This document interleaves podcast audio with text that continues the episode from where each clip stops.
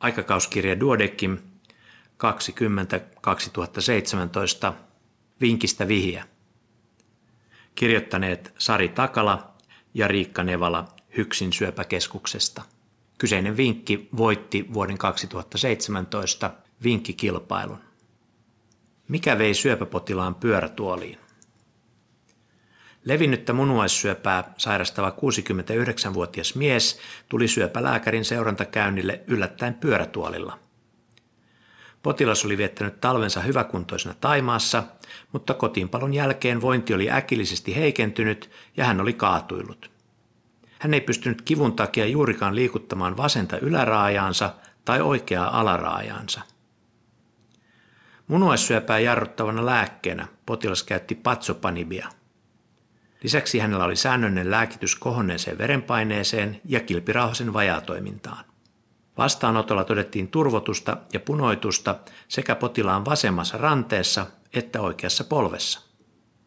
Ennen vastaanottoa tehdyssä vartalon tietokonetomografiassa munuaissyövän tilanne oli muuttumaton.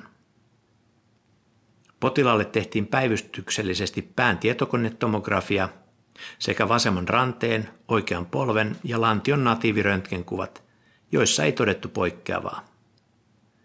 Potilas kuumeili ja CRP-pitoisuus oli 276 mg litrassa. Virtsassa todettiin valkosoluja, mutta ei bakteereita.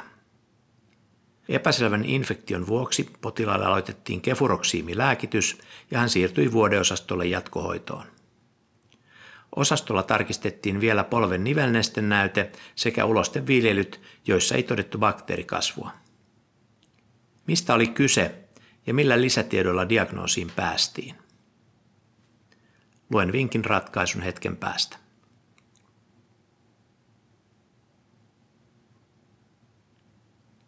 Vinkistä vihja ratkaisu. Mikä vei syöpäpotilaan pyörätuoliin? Nivelten punoitus ja kuumotus vaikuttivat reaktiiviselta niveltulehdukselta.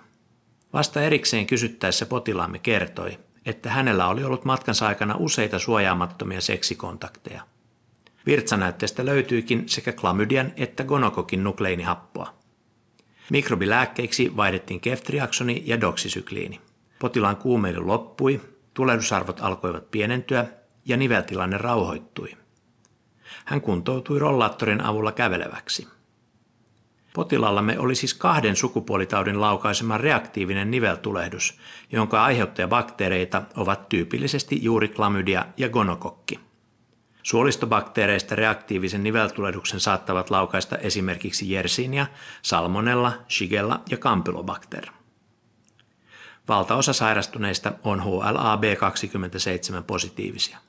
Voimakas oireiseen tautiin voi liittyä kuumeilua ja huomattava CRP-arvon suurentuminen, kuten potilaallemmekin kävi. Sukupuolitaudin aiheuttama reaktiivinen niveltulehdus hoidetaan aina mikrobilääkkeellä. Hoidon kesto on yleensä kaksi viikkoa. Useimmiten niveltulehdus rauhoittuu kuuden kuukauden aikana, mutta pienellä osalla se voi kroonistua. Kun syöpäpotilas tulee vastaanotolle tai päivystykseen yleistilan heikkenemisen vuoksi, syynä on tavallisesti syövän eteneminen, oireiden puutteinen lääkitys syöpälääkityksen aiheuttama haittavaikutus tai infektio. Sukupuolitaudin aiheuttama akuutti tulehdus on hyvin harvinainen tilanne syöpäpotilaita hoitavalla vuodeosastolla. Potilaamme osalta diagnoosiin päästiin nivelten kliinisten löydösten ja huolellisen anamneesin avulla. Kuukausien kuluessa potilaamme toipui reaktiivisesta niveltulehduksesta täysin ja hänen liikuntakykynsä palautui. Patsopanibi-lääkitystä jatkettiin munuaissyöpää jarruttavana hoitona.